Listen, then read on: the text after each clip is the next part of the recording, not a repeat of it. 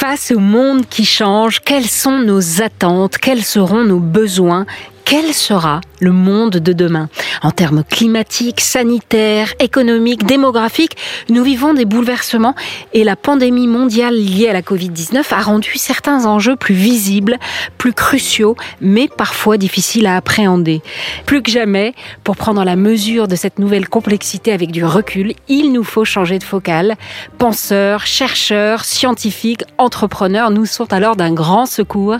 Ils éclairent le présent et orientent l'action et ils nous permettent aussi de nous engager vers l'avenir de façon lucide et clairvoyante, d'affronter ces défis, mais aussi d'envisager ce bouleversement de la planète comme la possibilité d'un monde meilleur. Alors pour y voir plus clair, prenons de la hauteur avec la philosophe et psychanalyste Cynthia Fleury, professeure titulaire de la chaire Humanité et Santé au Conservatoire national des arts et métiers, l'économiste et penseur Jacques Attali, le physicien et écrivain Christophe Galfard et Antoine Lissowski, directeur général de CNP Assurance, dans cet épisode d'Avoix ouverte, les Open Talk proposés par CNP Assurance. Bonjour à tous. Bonjour.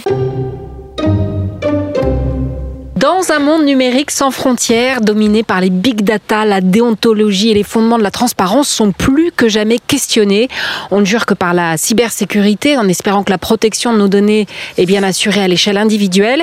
Et à l'échelle collective, on se demande si les démocraties elles-mêmes peuvent encore garantir les libertés dans un univers dominé par les GAFA. Cynthia Fleury, vous êtes euh, philosophe, psychanalyste, auteur de, notamment, hein, bien sûr, Sigil la mer, guérir du ressentiment publié dans la fameuse Blanche chez Gallimard. Euh, alors, le numérique saura-t-il rester éthique? Ah, ça, c'est la question. c'est la, grande question. On est sorti, heureusement, maintenant de la grande, du grand leurre, de la grande illusion de croire que la technique est neutre.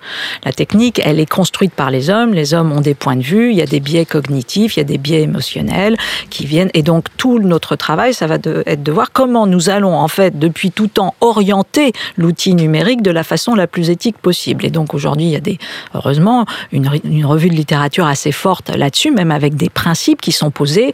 Tout outil qui vient euh, corriger la partialité euh, des algorithmes, qui vient travailler sur euh, l'explicabilité des algorithmes, qui vient aller dans le sens de la portabilité citoyenne, que sais-je, de la collégialité aussi, c'est de dire, mais tiens, si à un moment donné on veut que toute la chaîne algorithmique soit éthique, ça veut dire qu'on fait ce qu'on appelle de ethics by design, c'est-à-dire qu'on met pas l'éthique à la fin, mais en fait dès le début, en conception, avec les ingénieurs, alors que très souvent on a un peu tendance à faire des silos, etc. Donc c'est tout ça en fait, la charte, et puis c'est de vérifier cette chose qui est compliquée, c'est que nous, nous avons bâti euh, un état de droit qui a construit euh, les droits de l'homme. Or, la traduction numérique des droits de l'homme n'est pas si simple. N'est pas si simple parce qu'encore une fois, la libre circulation, c'est pas la traçabilité euh, des données sur sur le net et le fait que ce soit invisible. Donc, on est dans une controverse qu'on connaît bien, sécurité versus liberté, et on est au début, tout début, tout début de cela.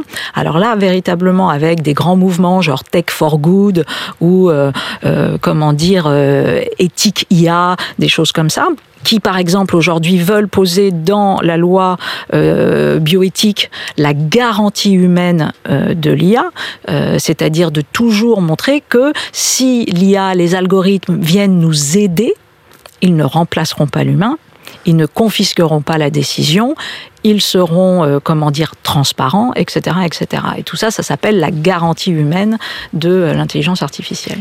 Sécurité versus liberté, euh, Jacques Attali, ça vous parle? Vous en parlez dans votre livre, vous? Oui, sur le cas de l'intelligence artificielle, qui est un, qui est une prolongation d'une technologie qui existe depuis longtemps, qu'on appelait autrement, on a appelé ça à un moment le web sémantique. Il euh, euh, y, a, y, a plein de noms. Hein. Maintenant, le nom à la mode, c'est intelligence artificielle, mais c'est la, la, prolongation de ce qui existe depuis euh, les années 60 euh, dans, avec le, le, digital. Ça va, c'est une, une, des étapes plus avancées. En, en réalité, la, la question, c'est de savoir à quel moment ceci va nuire aux hommes ou pas. Je pense qu'on n'a pas fait grand-chose de mieux que Asimov. Euh, D'abord, le faire à l'échelle française, ça n'a pas beaucoup d'intérêt parce que c'est la France est 1% du PIB mondial et si on fait une loi en France qui empêche quelque chose, c'est pas ça poussera simplement les gens à aller le faire ailleurs. Donc c'est un des domaines, comme il y en a beaucoup, où il faudrait une charte mondiale éthique de l'intelligence artificielle on peut commencer dans un pays, on peut peut-être le faire en Europe, mais euh, euh, ça n'aura de sens que si c'est mondial. C'est comme sur la pandémie. Si on fait pas quelque chose de mondial, on fera rien. C'est cette prise de conscience qui ce serait illusoire de laisser croire que. Asimov a, a qui était non seulement un immense écrivain, euh, a formalisé trois, en fait quatre lois de contrôle de l'intelligence artificielle. Je rentre pas dans les détails. En gros, ces lois veulent dire euh, on peut laisser faire à l'intelligence artificielle ce qu'elle veut sauf nuire à celui qui l'a construite. Euh, et euh, c'est-à-dire que le, logiciel ne doit pas pouvoir se retourner contre son auteur. En gros, c'est ça, euh, les, les, lois d'Asimov. si on arrivait à imposer ces lois, alors on, serait à peu près tranquille. On pourrait les étendre, et c'est pour ça qu'il n'y a pas seulement trois lois, mais quatre, et puis un peu plus aussi, parce que les débats sont passionnants. Le grand débat qu'on n'a pas, c'est celui de savoir où on peut, dans quel forum pourrait-on établir une charte mondiale de l'intelligence artificielle? Il n'y a pas de forum. Euh, il y, en a aucun. Il y, en a 50 qui en débattent. Euh, j'ai moi-même participé à des groupes de travail à, l'ONU à Genève euh, là-dessus. Il y, a beaucoup de choses, mais il n'y a rien qui soit un cadre institutionnel du G7, du G20, du Conseil de sécurité. Or, c'est un c'est un sujet absolument central, comme l'a été la Convention internationale sur les armes chimiques, qui après tout a à peu près marché. On a une convention sur les armes chimiques, les armes bactériologiques et chimiques, qui fonctionne à peu près on pourrait imaginer une telle charte sur euh, l'intelligence artificielle dite forte. Quand on parle euh, de l'intelligence artificielle, si on en vient à un, niveau pratique, euh, vous pour vous, Antoine Lisowski, le problème, c'est la collecte des données, leur traitement, et c'est de garantir un traitement éthique de ces données. Oui, euh, avant de, de, de, porter le point là-dessus, je voudrais simplement réagir euh, à la remarque de Jacques qui est juste. Il n'y a pas d'enceinte mondiale, mais effectivement, il y a de plus en plus d'organisations. La Commission européenne, l'OCDE mmh. travaillent beaucoup sur le sujet. Et si on revient sur les deux dimensions, les données d'un côté et les algorithmes de l'autre, parce que l'intelligence artificielle est une, si je puis dire, une version euh, très développée d'algorithmique, simplement c'est une algorithmique quelque part qui échappe à son créateur parce qu'elle se, se génère elle-même. Bon. Eh bien, euh, quand on regarde d'un côté les données, au fond, en assez peu de temps, quelques décennies, mais en assez peu de temps, on a mis en place euh, le règlement général de protection des données. Tout ça est insuffisant et, pas euh, extrêmement développé encore dans le monde. Mais la problématique a été identifiée et les êtres humains ont rajouté, on va dire, à la technologie ce qui se veut une démarche d'éthique et d'égalité ça doit être la même chose en matière d'algorithmique et d'intelligence artificielle. Alors, il se trouve que dans notre entreprise, nous avons euh, désigné quelqu'un qui est responsable de l'éthique en intelligence artificielle.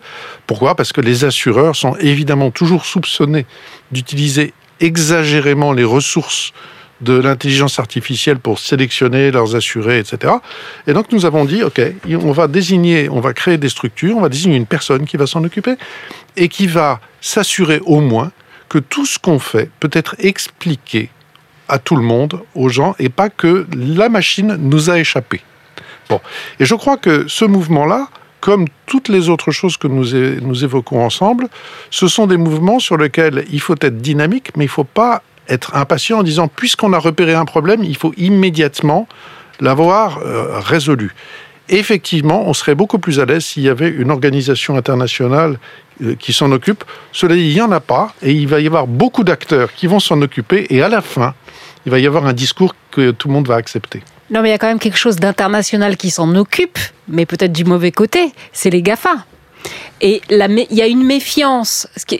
C'est quand même étonnant ça. Il y a quand même une méfiance euh, des populations vis-à-vis de leur. Quand vous, donnez stop Covid, tout d'un coup, c'est la méfiance, c'est l'État qui veut récupérer vos données. En revanche, pour les GAFA, euh, sur Facebook et sur euh, Twitter et sur tout ce que vous voulez, vous donnez absolument toutes les informations qui vous sont demandées.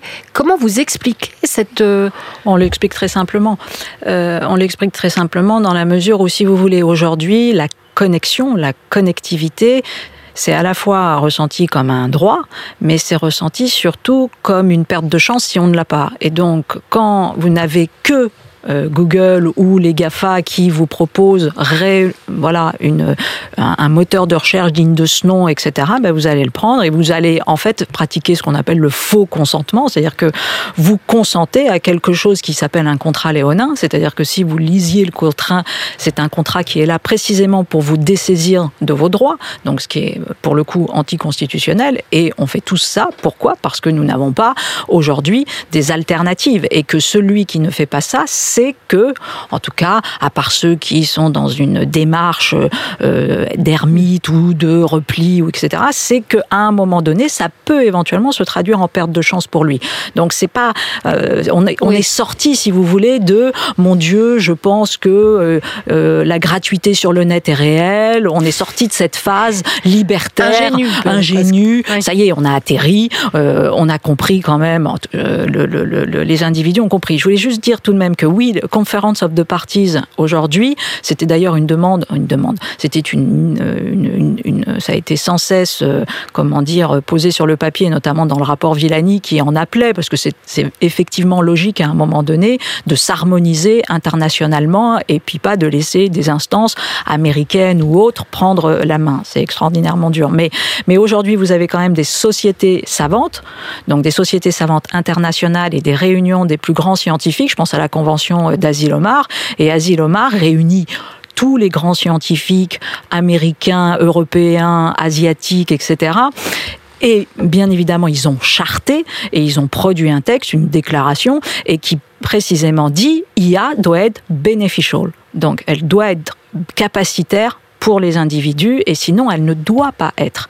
Donc euh, on a aujourd'hui, en tout cas en matière de société civile, on a déjà des textes qui pourraient être une, une première partie dans cette grande discussion euh, mondiale qu'on appelle de nos voeux, mais reconnaissons quand même que on a fait les accords de Paris et que c'est pas pour ça qu'on les respecte non plus. Par rapport à tout ce qui est numérique, etc., je pense que tout ce que Cynthia vient de, raconter, c'est des choses qui, effectivement, on prennent le temps, c'est compliqué, il y a des intérêts contradictoires, etc. Dans le cadre plus précis de l'intelligence artificielle, je pense que la, question est complètement différente. Déjà, comme l'a mentionné Jacques tout à l'heure, le terme intelligence artificielle, si, si on essaie de le définir, c'est un petit peu compliqué. Euh, c'est plus une sorte de réunion d'ensemble de trucs que certains algorithmes arrivent à faire qu'une intelligence qui ressemblerait à celle des humains.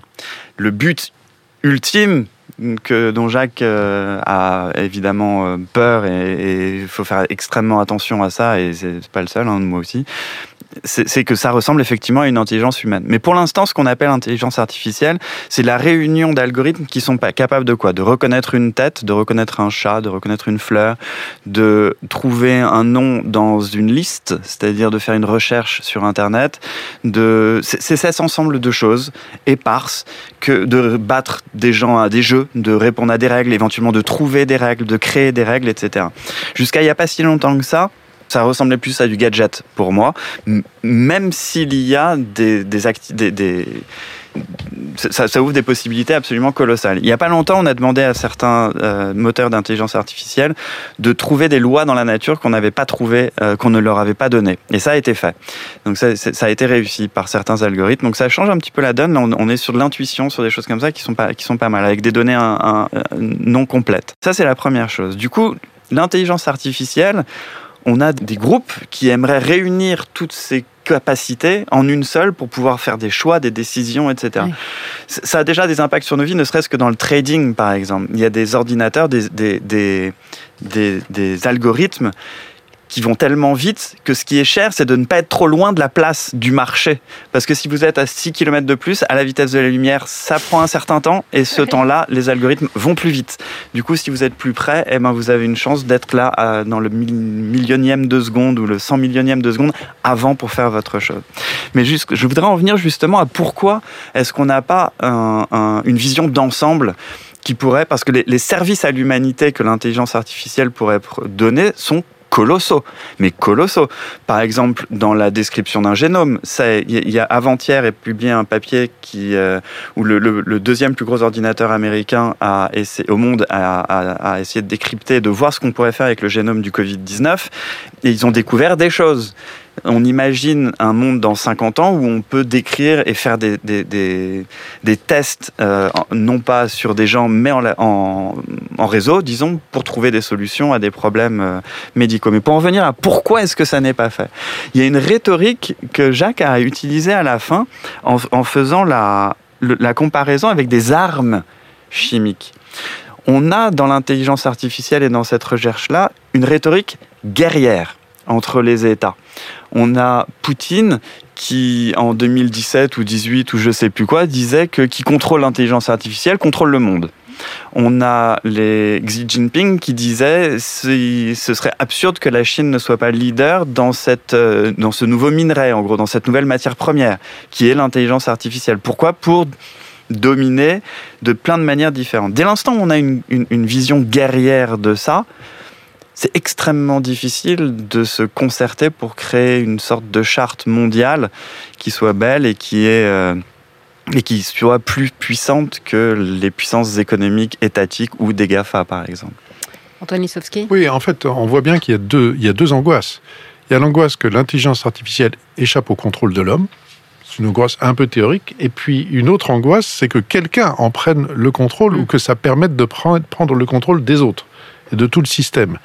Alors, euh, vous aviez, on a utilisé la, référence aux armes, aux armements.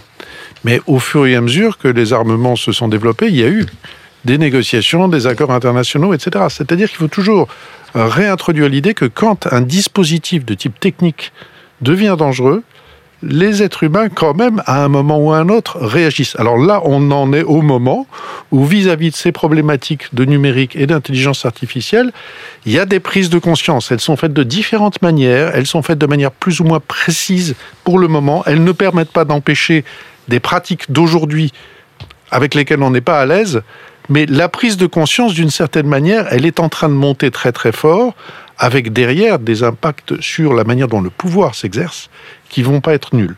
Et donc je serais pas aussi pessimiste parce que tout simplement je pense qu'on va pouvoir utiliser cette ressource, mais il va falloir un tout petit peu la gouverner. Et Jacques Attali, est-ce qu'on ne va pas finalement reconnaître euh, la qualité démocratique d'un régime à sa volonté euh, de protéger les données de ses citoyens? Oui, vous avez tout à fait raison, c'est un point absolument central. Absolument central. Protéger les données tout en euh, les laissant utiliser d'une façon anonyme, en particulier les assureurs ont besoin d'utiliser les données de façon anonyme, euh, les compagnies d'énergie ont besoin de les utiliser de façon anonyme, les banques ont besoin de les utiliser de façon anonyme, c'est fondamental. Et donc tout ce qu'on fait, de ce que l'Europe a fait, euh, vous avez évoqué, monsieur, la euh, RGPD, qui est en effet un, un, acquis européen absolument considérable, qui devrait vraiment être un guide pour, pour nos actions, c'est vraiment une, une des dimensions de la démocratie. La, la protection des données, c'est même hallucinant que, que, que on considère pas que nous sommes propriétaires de nos données, que nos données, on pourrait à la limite aller même plus loin et considérer que nous devions être rémunérés pour donner nos données à, aux, différentes euh, euh, personnes qui les utilisent. Les données, c'est notre richesse. Euh, imaginez si chacun d'entre nous recevait un une petite partie, un petit centième d'euro chaque fois qu'il communique quelque chose en, en, achetant, en allant faire une recherche sur Wikipédia, etc. D'abord, ça, ça rapporterait, finirait par rapporter un petit peu de sous. Euh, en particulier à ceux qui se cultivent. Et, et ensuite, ce serait que justice, puisqu'il y a des gens qui gagnent des milliards avec euh, ces données. Donc la, la bataille au-delà de la euh, l'anonymat, c'est la bataille de de la valeur. Qui possède cette valeur? Je pense que dans une société idéale, qui naturellement, parce qu'elle est idéale, est un oxymore, euh, c'est chacun d'entre nous qui devrions être propriétaire de nos données, comme un, comme un écrivain est propriétaire de ses droits d'auteur, jusque y compris avec le droit de le transmettre à ses héritiers, on peut imaginer que nos données sont nos, nos œuvres. Alors, sur la question de la propriété des données et notamment de la marchandisation euh, qui reviendrait euh, aux pourvoyeurs de données, euh, il y a des travaux hein, qui, qui, défendent cette option, sachant qu'ensuite il y a données et données au sens que euh, les données participent aussi au bien commun, à la question de la science, et que donc cette question de la propriété n'est pas aussi simple, etc., etc. Mais il est certain que dans la gouvernance des données, la présence des citoyens demain, c'est absolument clé, et c'est à ce jour assez, assez inexistant. et donc là, il y a un enjeu, je dirais, démocratique véritablement, hein, parce qu'encore une fois, aujourd'hui, le, le méta-changement que constitue le monde numérique, il fait que tout le monde en fait passe par cette grille-là du numérique et que donc nécessairement vous êtes obligé d'aller vérifier la compatibilité du numérique avec la question euh, la question des droits sinon tout simplement vous annulez ou en tout cas vous contournez sans le dire réellement euh, les droits euh, les droits de l'homme. L'IA aujourd'hui c'est très clairement et Christophe avait raison c'est la nouvelle course spatiale. Bon, c'est-à-dire que la manière, euh, c'est comme ça, la manière dont un pays euh, veut exercer sa puissance demain, c'est aussi en essayant d'avancer de façon euh, très confiscatoire, par exemple, parce qu'on sait très bien que des volumes, l'IA fonctionne avec des volumes de données. Et donc, s'il dit volume de données, ça veut dire qu'il faut des partages des données. Et bien évidemment, nous ne mettons pas en partage, quand nous sommes différents pays, ces données pour faire avancer tout d'un coup des réflexions sur, je sais pas, l'épidémiologie, euh, la question, euh, là, le, volet euh, populationnel de la, de la pandémie, c'est une question essentielle. Dans, dans, bon, et nous ne faisons pas ça. Nous ne faisons pas ça parce que c'est derrière, bien évidemment, des enjeux de pouvoir déterminants. Antoine Lissowski, vous oui, Je crois que sur cette histoire de propriété de données, il faut faire très attention parce que, en, fait, quand on parle de propriété, on utilise un terme qui n'est peut-être pas propre. Parce que quand on parle de propriété, on dit, bien, si je ne l'ai plus, je m'en dessaisis au profit d'autrui. Or non, une donnée peut être diffusée généralement, une donnée qui me concerne, je ne m'en suis pas dessaisi, sauf que tous les autres peuvent l'utiliser. Et c'est ça qui devient une problématique. D'ailleurs, dans les, dans les règles du RGPD, moi, je dois pouvoir intervenir sur ce qui est dit de moi, la donnée qui me concerne. Et d'ailleurs, l'acteur économique doit la détruire. Nous, on dépense beaucoup d'argent à détruire des données, des archives au bout d'un certain nombre d'années. Mais une fois qu'on a dit ça, la question, c'est que la production des données, si quelqu'un met une caméra dans la rue et nous euh, filme en train de marcher, il aura des données euh, dans pas longtemps sur notre état de santé, etc. Au fond, comment savoir, comment intervenir sur ces données? Et donc cette affaire de propriété de données est un vrai sujet pour tous les acteurs aujourd'hui pour écouter euh, ce que vous dites, c'est que quand même chaque humain euh, produit 1,7 mégabits d'informations par seconde, c'est-à-dire des torrents de données stockées sur des nuages. Cette ère du big data, c'est finalement euh, euh, bah, le big data. Finalement, c'est le pétrole du 21e siècle, en fait. Bah, en tout cas, c'est clairement une ressource pour de nombreux acteurs, qu'ils soient privés, publics, militaires ou autres. Mais en fait, j'avais envie de poser une question à, à Jacques. Henrietta Lacks, tu dois te souvenir peut-être de, qui c'est. C'est cette euh, afro-américaine qui est morte d'une tumeur dans les années, euh, je me souviens plus exactement, ça devait être le début des années 1950. Et avant ça, pardon? Non. Avant ça, avant, avant, avant cette, euh, cette femme, on n'arrivait pas à cultiver de cellules humaines en laboratoire. on n'arrivait pas à faire ça, ça marchait pas. Elle se reproduisait une fois, deux fois, trois fois, et puis elle disparaissait au bout de, de quelques jours, on n'y arrivait plus. Et pour la première fois, avec les cellules et là, Henrietta Lacks et ses, initiales en quelque sorte, on a réussi à, avoir des cellules qui euh, se reproduisent à l'infini et qui ont été envoyées dans tous les laboratoires du monde entier et qui ont servi au monde entier euh, depuis pour élaborer euh, énormément de choses, de vaccins, de, tests. Je ne sais pas exactement tout ce à quoi ça a servi, mais c'est colossal. Sa famille, ces cellules ont été prises sans son consentement elles ont, sa famille n'a jamais touché un centime par rapport à ça, et ça a rapporté à des euh, groupes pharmaceutiques des probablement des milliards et des milliards euh, de dollars. Ça correspond un petit peu à ce que tu disais tout à l'heure. Et, moi, je te rejoins sur l'idée que l'information, justement, des, des personnes, d'une certaine manière, doit appartenir aux personnes. Et j'aimerais avoir ton avis sur les données à la fois médicales comme celle-là et des données euh, c'est un sujet passionnant. Et là est un cas euh, extrême dont j'ai longuement parlé dans un de mes livres il y a longtemps, euh, et qui renvoie aussi à, la question de la propriété des organes. Euh, Aujourd'hui, la seule chose qu'on admet dans une société civilisée, c'est qu'on ne peut pas les vendre. Donc on pourrait dire pareil pour les cellules. nous en sommes propriétaires, mais on peut les donner, mais on ne peut pas les vendre. Donc on pourrait imaginer, mais je réfléchis à haute voix, que que les données euh, qui sont non pas des données, parce que là c'est pas une donnée, c'est une partie du corps, c'est une partie physique du corps, puissent être utilisés par la science, comme le sont les, les corps utilisés par la science ou comme les sont les organes, sans être commercialisés. et et à condition évidemment que si quelqu'un euh, fait un profit à partir de ça, euh, ce profit soit mis en commun dans une source commune. Alors évidemment, euh, quand je, je, donne mon cœur pour être gratuitement, ça ne crée pas de richesse marchande, sauf pour la rémunération du chirurgien et, de l'ensemble de l'équipe qui va qui va y travailler. Il n'y a pas de production. Mais si le cœur en question est utilisé comme un modèle pour fabriquer Carmat, c'est-à-dire un corps artificiel, à ce moment-là, il y a euh, une entreprise qui va en tirer profit. Donc il y a une frontière assez, euh, assez, profonde qui rejoint le cas de Ella, mais plus récemment sur le cas de, de Carmat, c'est-à-dire d'une entreprise qui fabrique des cœurs artificiels pour l'instant encore euh, balbutiants, euh, mais qui fait que ça renvoie à la question de savoir si je peux vendre une partie de moi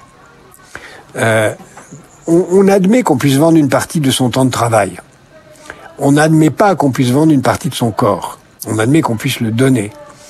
Euh, lorsque cette partie de son corps est utilisée par d'autres pour faire des profits, on, puisse on peut imaginer que euh, et que c'est pas pour soi nocif puisque c'est pas on m'a pas coupé un, bras pour pouvoir le faire.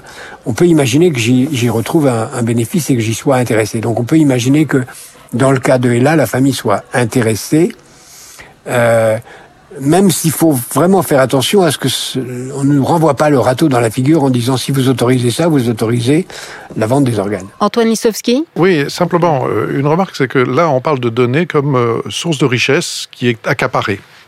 La donnée est aussi une source de pouvoir qui est exercée. Et je reprends l'image que vous preniez tout à l'heure à propos de Stop Covid. Ce qui est tout à fait étonnant, c'est qu'au fond, bon, on a ce sujet, Google, etc. Ok, ils ont des données, ils gagnent beaucoup d'argent avec ça, c'est de l'argent un peu sur notre dos et que, ok, on vit avec ça parce qu'il y a un service en face, ou en tout cas parce qu'on y trouve d'autres avantages. Par contre, l'idée qu'on puisse euh, réduire la vitesse de propagation d'une épidémie parce que Stop Covid aurait des informations et qu'elle serait centralisée et qu'il y a un État pas malveillant qui pourraient les utiliser. Alors tout d'un coup, il y a eu deux mois de débat, et d'ailleurs Stop Covid aujourd'hui, on voit bien que ça n'est pas tout à fait ce que ça on imaginait au début, principalement parce qu'on n'a pas voulu. Euh, que les données puissent être centralisées. Donc je suis toujours un peu étonné de voir que les acteurs finalement sont très bienveillants vis-à-vis du pouvoir économique et très méfiants vis-à-vis du pouvoir étatique, alors qu'en fait le pouvoir étatique il est de premier ordre. Merci infiniment à tous les quatre. Merci Cynthia Fleury, merci Jacques Attali, merci Christophe Galfard et merci Antoine Lissowski de votre participation à cet épisode de Voix ouverte. Les Open Talk proposés par CNP Assurance en partenariat avec RTL. Le titre de vos plus récents ouvrages, Cynthia Fleury, Sigil la mer, guérir du ressentiment chez Gallimard, Jacques Attali, Économie de la vie chez Fayard et Christophe Galfard, on vous connaît pour l'univers à portée de main chez Flammarion. À bientôt dans un prochain podcast d'Avoix ouverte.